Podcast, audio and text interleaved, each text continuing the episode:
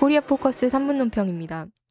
최근 국가정보원이 최대의 조직 위기를 맞으며 범민련을 탄압하거나 대북전단을 살포하려고 해 그렇지 않아도 긴장된 남북관계에 결정적으로 부정적인 영향을 끼치고 있습니다. 이에 대해 논평하겠습니다. 첫째, 26일 민주당 진성준 의원이 정보원의 국내 정보 수집을 금지하고 수사권을 이관하는 내용의 정보원법 개정안을 발의한 것은 지극히 당연합니다. 개정안에는 그 명칭을 통일해외정보원으로 변경하고 정치 개입의 빌미가 되고 있는 국내 보안 정보 수집 업무를 폐지하도록 하고 정보원에서 수사관을 분리 이관하며 정보원장의 탄핵 근거 조항도 포함시켰다고 하는데 이는 최소한의 필요 조치일 뿐입니다. 원칙적으로 정보원은 대선 결과를 뒤집어 놓은 특대형 범죄를 저지르고 그간 고문 인권 유린과 반북 반통일 공작의 대명사였던 만큼 이 기회에 해체해버려야 마땅할 겁니다. 둘째, 이날 정보원 서울경찰청 등의 범민련 남측본부 사무실 압수수색은 정보원의 지난 대선 공작과 관련된 조직 최대의 위기를 모면하기 위한 꼼수에 불과합니다. 김을수 의장 권한 대행을 비롯 사인에 대한 압수수색 영장과 김성일 사무처장, 이창호 대협국장에 대한 체포영장을 발부하며 국가보안법 이적단체 가입 활동 혐의를 적용했다는데 참으로 어처구니가 없습니다.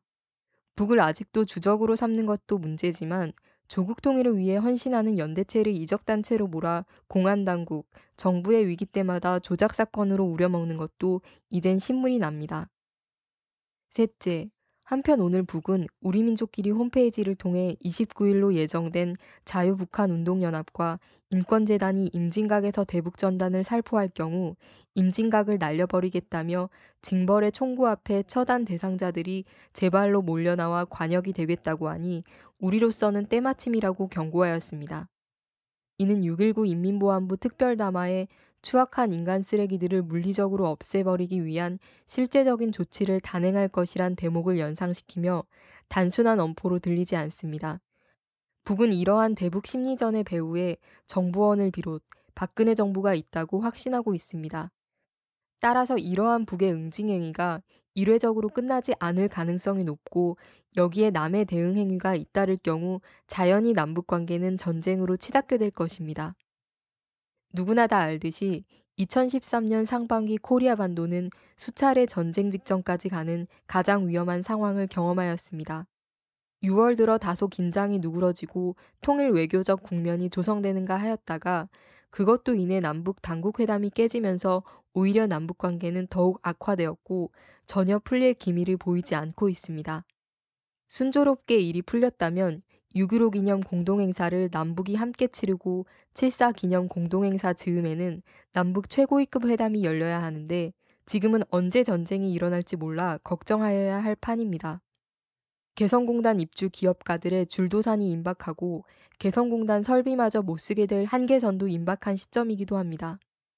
북이 6.25에서 7.27까지를 반미 월간으로 선포하며 코리아전에서의 수백만 양민 학살에 보복하자며 북의 군대 인민들을 총걸기시킬 준비를 다그치고 있다는 사실도 절대로 잊지 말아야 합니다. 그런 의미에서 범민련 남측 본부에 대한 탄압과 대북전단 살포 움직임은 정보원, 박 정부의 가장 큰 자충수, 북의 군부 강경파가 원하는 최적의 전쟁 명분이 아닐 수 없습니다.